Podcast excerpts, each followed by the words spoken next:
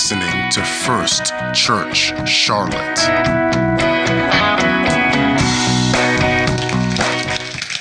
Today, I am preaching uh, from this subject bound and blessed. Bound and blessed. Uh, I want to start by pointing out something to you that you probably know, but you may not be thinking about it quite as, as you should, or at least as often as you should. And that is this God loves to use prison yards as schoolyards. God loves to turn jailhouses into schoolhouses. And so, if we follow the life of Joseph, we're going to see this moment where he is truly and literally at the lowest point of his, his journey. You will remember he's sold into slave, slavery by his brothers who hate him. God has awakened him, as we've talked recently, to the call of God upon his life. And he is, through a dream, awakened to a destiny. And that's the easy part. He's hated by his brethren.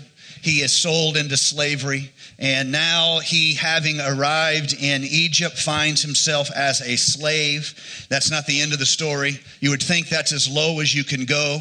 But worse than that is to be accused of something you're not guilty of, and then caused to bear the shame of something you did not do. There is nothing worse uh, other than just your life coming to a complete end. There's nothing worse than you having to bear the mark, the shame, the label, and even the sentence of something that you did not do. One of the most difficult things we do as we see we see Joseph here stuck in this prison waiting on what will come of him, waiting to discover what is next for him. Uh, we are reminded, first of all, that after we begin to serve the Lord, one of the most difficult things we have to learn to do is wait on God. Can I have a big amen on that? Amen. One of the most difficult things we can we learn to do as Christians is learn to wait on God. And so we spend most of our life waiting. Most of our life is in anticipation. We wait to graduate. We wait to finish high school. we wait to finish college.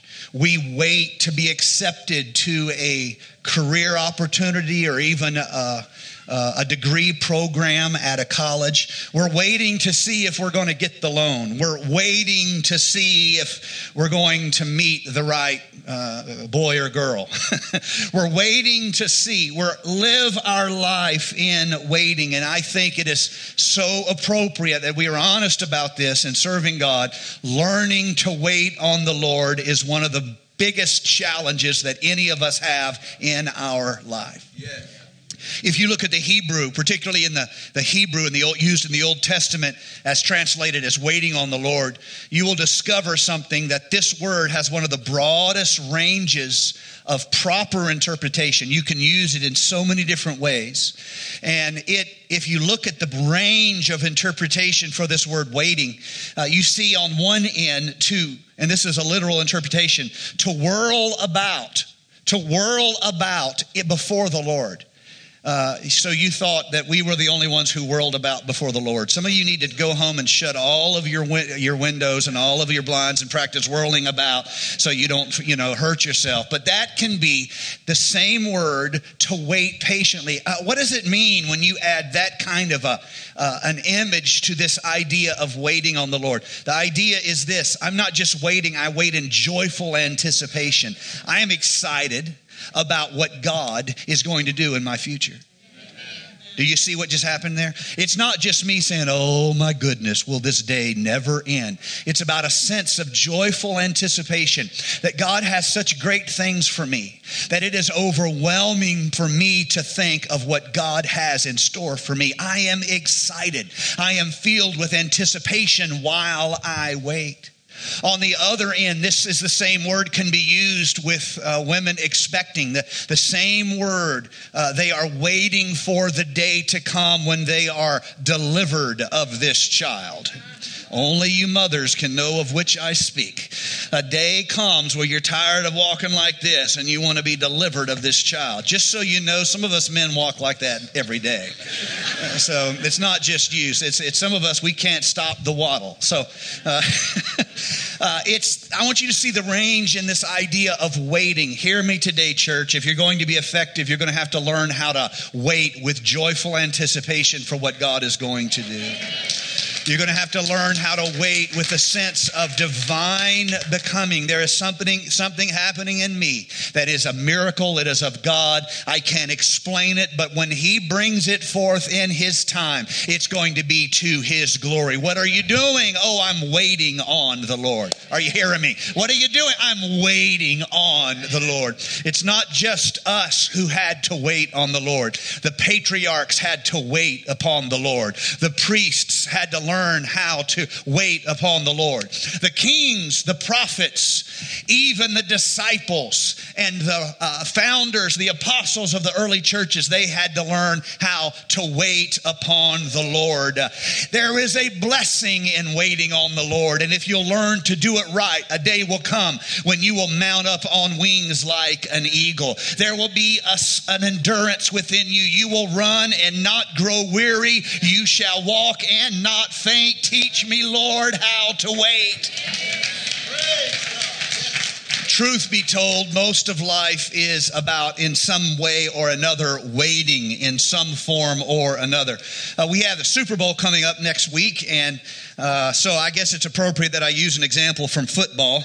Uh, Oh, watch yourself now, brother. Watch yourself now. Uh, be speaking false doctrine in my church or anything like that. so, Super Bowl Sunday's coming up, and uh, uh, let me let me remind you of what football is. F- football is uh, three hours of your day. Three hours. You can play 18 holes of golf in three hours. You could totally reorganize all the closets in your house in three hours. No, but back to football. Uh, you know, if you you watch a three-hour football game, you will spend one of that one whole hour just watching commercials. You will spend a whole hour watching commercials. You'll spend 75 minutes watching the players stand around doing nothing. You will watch 17 minutes on average of replays. There is only 11 actual minutes of football. Oh, y'all didn't hear what I just said. In the three hours of life you gave away, there's only 17 minutes of actual football that is played. So, I, this is a good metaphor for us. A lot of life is learning how to wait. The action of life is fast the waiting of life is large and slow. Waiting is God's way of perfecting us. Waiting is God's way of protecting us. Waiting is God's way of preparing us. And finally, waiting is God's way of placing us. I want you to see in the story of, of Joseph how the action moves. It, it's, it's his story in chapters number uh, 37. It's all about Joseph. And then he uh, ends up in, in Egypt as a slave, and the story moves away from him. And all of 38 is about his brother Judah and then it's not till 39 that the story comes back to him, and there he goes from being a slave to being a prisoner. It is very important, hear me today, that we learn the right lessons in the prisons of our life. It's very important that we learn the right lessons in the prisons of our life. It is in the prison that we define who we are. You see, once you are given a position, you can do things because you have a title. You can do things because people are watching you. You can do things as a way of justifying your place because others are watching you. But when you're in the prison, you live who you truly are. No one's looking at you in the prison. You live who you truly are in the prison. Do you see? You live that in the prison. You self define in the prison. Now, a day will come when you're elevated that you can do it because people are watching you. And so let me say it this way I want you to think about this. In the prisons of our life, we define who we are. Once we've been elevated, other people define who we are. But God's interested in who you actually are, not in who people think you are. You see, the challenge of serving God is to get the heart right. I told our praise team this morning before the service, you know, the, the story of the, the, the, the king who is given arrows to strike on the ground. The prophet says, strike the ground. The king strikes the ground three times and stops. And the, the, the, the prophet is sad because he says, You did not have enough uh, strikes. You did not have enough fervency. Every time you struck the ground was a victory over the enemy. And so here's the king saying, You know, I did not know. I, I didn't realize this was a test. And I'm sure he feels tricked if he would have known, then he could have beat the ground. He'd still be beating the ground with an arrow if he knew. But that's what God does. He reveals the heart. Once you make a formula, you can game the system. But God won't let you game the system. When you define yourself by striking, you're literally living the fervency I have at God's command because God is always in the business of revealing your heart. You have to be zealous. We can go through emotion, we can follow a formula. Yes, but once we know that, we can game it. But when we do not know, we reveal who we are. No one's looking at you at the prison, but it's in the prison that we learn the right lessons. If we don't learn the right lessons in prison, when we get out, we will do what we want to do, not what God wants to do us to do. So the question is, how do you use your God-given freedom? Is it about self-actualization or is it about promoting the kingdom of God? Those are the lessons that happen in the prisons of our life. I entitled this message today, Bound and Blessed because these two things are so opposite to us that we cannot accept the fact that it's possible for us to be blessed in the middle of our struggles. But I want to take issue with that here today. And I want to point out to you that it is possible for you to be blessed even in the struggles of your life. I'm going to read the passage, Genesis 39. Joseph is thrown into prison in verse number 20. Uh, the Bible says, And he was there in prison, but the Lord was with Joseph and showed him mercy and gave him favor in the sight of the keeper of the prison. And the keeper of the prison committed to Joseph's hand all the prisoners who were in the prison, whatever they did there, it was his doing. And the keeper of the prison did not look into anything that was under Joseph's authority because the Lord was with him and whatever he did, the Lord made it prosper. That flies in the face of everything we think we know about God. How could I be bound and blessed? How could I be in a struggle and still have God with me? How could I be hurt and still have God's blessing? How could I be sick and still have God's blessing in my life? Hear me today. There are lessons that are taught to us in the prison seasons of our life that will define who we will be in the work God has for us to do. So let me show you how prisons teach us opposites they, they, they highlight the pain and the struggle of our walk with God, and they teach us in many ways opposites. And what you learn from the limits that are placed upon you, what you learn from the painful days of your life, is going to be directly related to how you respond to the circumstances that are in your life. So, watch this. In the prison, Joseph is either going to learn faithfulness or he's going to learn bitterness bitterness.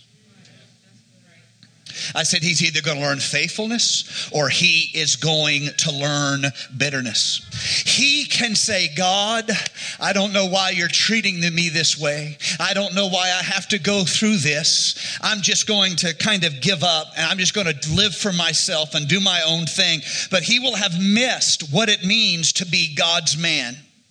If he thought God's anointing on him was about him getting everything he wanted. He misunderstood the call of God upon his life. Why is he in prison? Because God has a purpose for him to be there. Why is there limits in my life? Because God has a purpose for those limits. Why are there limits in your life? Because God has a purpose for those limits. Don't learn the wrong lesson from the struggles in your life. We decide, even in setback, I am going to live this way, not because I'm trying to earn a blessing, but because I am of God. I am God's man, I am God's woman, I am living for Him.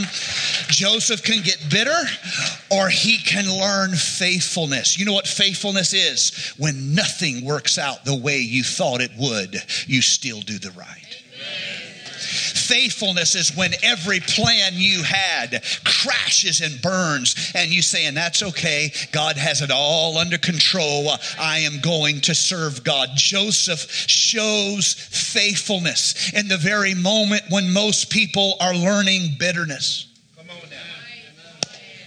It's a quote I love from uh, Dr. Martin Luther King Jr. Of course, we had our week of national remembering of him and his contribution to American history this past week. Let me share this. Let me share this quote with you. I, I, it's one of my favorite quotes. He has a bunch of amazing ones, but this is one of my favorite. Whatever your life's work is, do it well. A man should do his job so well that the living, the dead, and the unborn could not do it better. If it falls your lot to be a street sweeper, sweep streets like Michelangelo painted pictures, like Shakespeare wrote poetry, like Beethoven composed music. Sweep streets so well that all the hosts of heaven and earth will have to pause and say, Here lived a great street sweeper who swept his job well. I love it. Don't wait until you get the title you think you deserve to be faithful. Don't wait until you get the freedom you think you deserve to be faithful. Don't wait until someone shines a highlight on you. The world sees you in the spotlight, but God sees you in the prison. Faithfulness is not best demonstrated in the spotlight. Faithfulness is best demonstrated in the shadow. God's hand is upon Joseph, and God's blessing is upon Joseph, and God's anointing is upon Joseph. Where? Will we show forth faithfulness? I hope it's not when everything goes good. I hope it's every day of your life you learn faithfulness not bitterness. The second lesson that Joseph is going to learn here you learn readiness or you learn resentment. You're in a tough time. You've been falsely accused. You've been falsely imprisoned. This moment is the crushing of self. And you learn faithful, you learn readiness or you learn resentment. Why do I say readiness? Because while Joseph is there in this this story, taking care of all of the details of his life, waiting to see what God would next do for him, what God would next do through him. He has uh, other people brought into the prison that are of Pharaoh's household, and they are the cupbearer and the baker. I don't know what they did uh, to get the king mad at them. It's possible that they cooked a very bad meal. Who knows? Uh, I've never ate a meal so bad I wanted to throw anybody in prison. Uh, but that said, I've never been Pharaoh, so maybe something like that happened. Who knows? They are locked up. They've fallen out of favor, favor, and they both have troubling dreams in this prison. And so Joseph sees this, and he he asks around to find out who they are, and then he says to them, Why are your faces downcast to, to, today? They said to him, We have had dreams, and there is no one to interpret them. And now notice what Joseph says Do not interpretations belong to the Lord, Please tell me the dreams. Do not interpretations belong to the Lord? Please tell me the dreams. Okay, when you are hurt, it is natural for you to be spiritually selfish. I'm going to say that again in the hopes that next time I'll get this big, beautiful amen that'll build my self esteem up. When you are hurt, it's very natural for you to become spiritually selfish. Amen. You come to church and you wonder why no one encourages you. You wonder why no one noticed your fancy shoes. You wonder why Pastor Nate walked by. Or worse, Pastor Nate forgot your name. And here you are.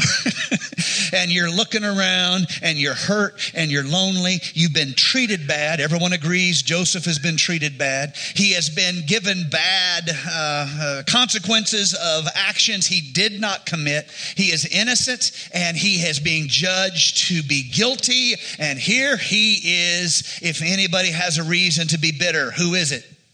Joseph. If anybody has a reason to have a bad attitude, it's Joseph. But hear me, what he chooses to do is to stand in readiness. Right. Are you hearing me? Can I have your attention? He chooses to stand in readiness. He could have stood in resentment, but he chose to stand in readiness. When you're hurting, it's easy to make church about you. It's easy to make the preaching about you, the singing about you. You're hurting. I need something from God today. Well, in the kingdom, if you need something, give it away and see if you're not redoubled in what you possess. You see? Rather than learning resentment, he chooses to stand in readiness. And he says, Dreams are of the Lord. Tell me your dreams. I'm still God's man. Mm, doesn't look like I'm doing too good at the moment, but I'm God's man. Do you hear the faith that is in his life? Looks like I've been abandoned, but I'm God's man. Tell me the dream. This is God's business. I have something to say about God's business. Tell me the dream. I, I just want to give you an interpretation. I know I've been abandoned. I know I've been lied about. I know I've been locked up, but hear me today. Tell me the dream, and I will share with you uh, an interpretation. This is him looking to be God's man man.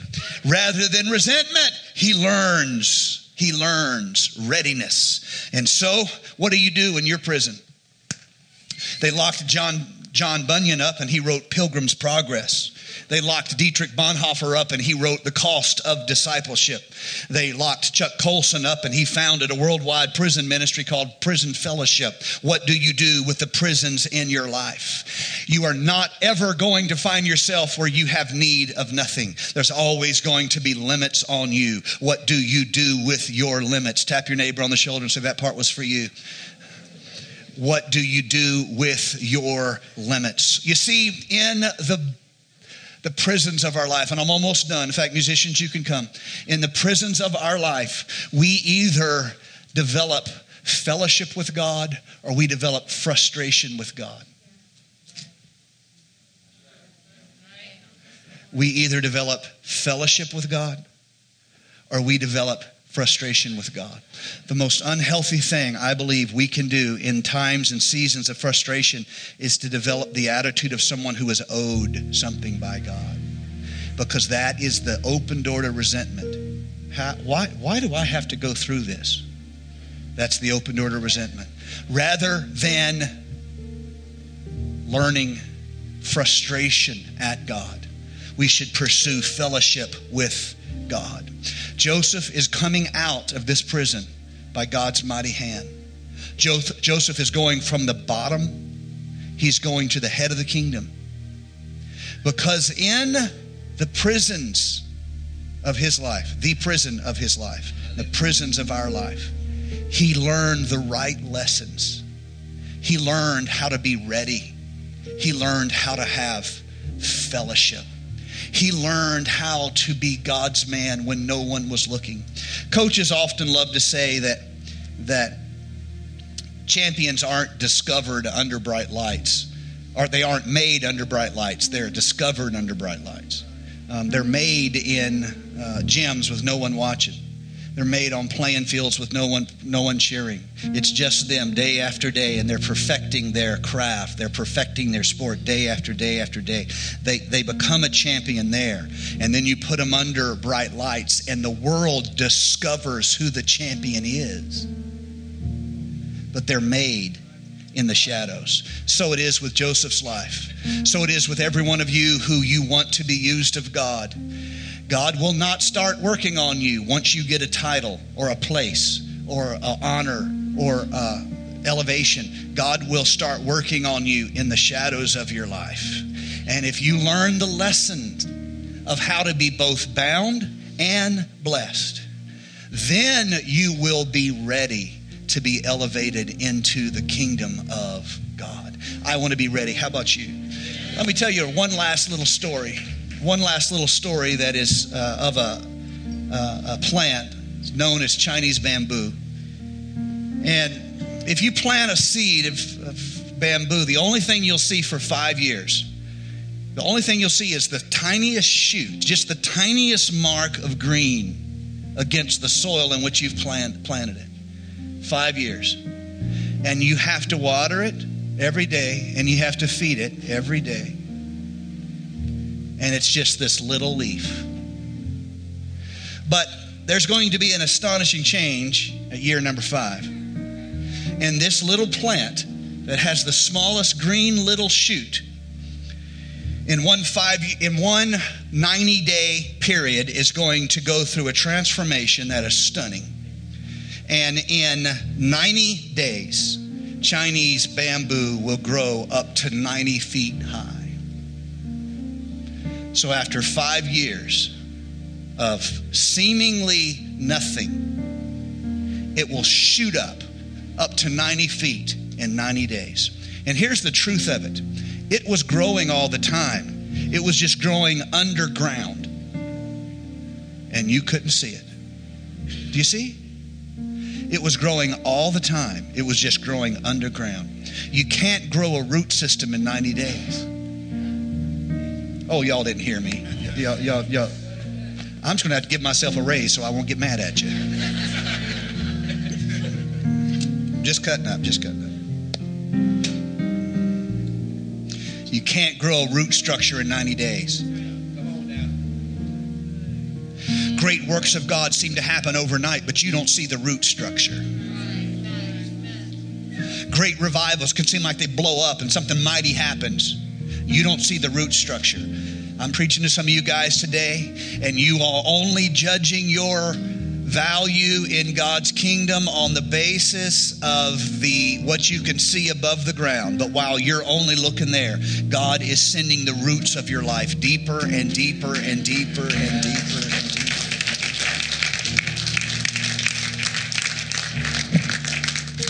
Let's all stand. Would you step out of the chair you're standing in right now? Would you begin to make your way down to the front?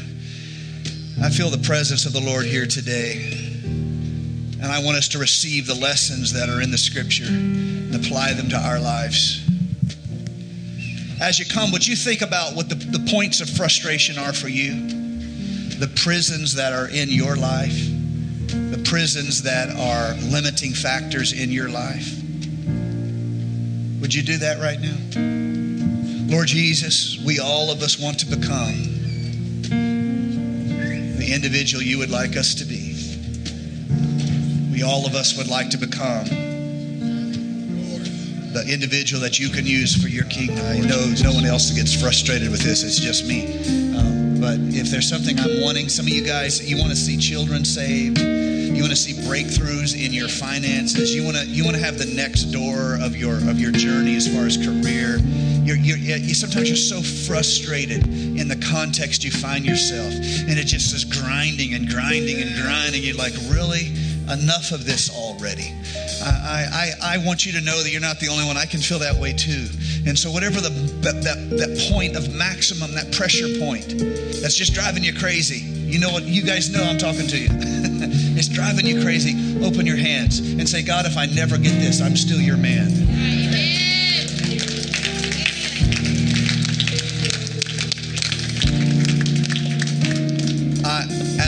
Often say, I want to be a great singer. And nobody thinks I have it in me. And every time I sing, people quit church. And so I'm hereby saying publicly, as way of an example, if I never get to be the big time singer, I'm still God's man.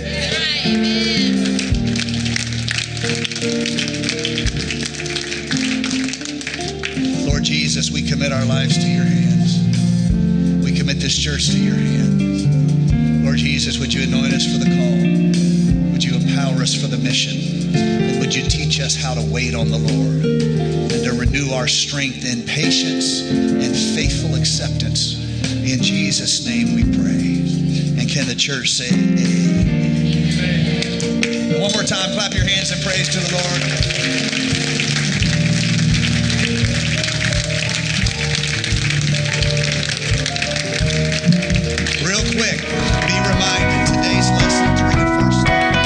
Listening to First Church Charlotte. If you're in the Charlotte, North Carolina area, worship with us at 4929 North Sharon Amity Road. For information about service times, church ministries, and so much more, visit us online at firstchurchclt.com. If you would like to support our efforts, text GIVE to 704 445 5353. We pray God's richest blessings to you. Come worship with us.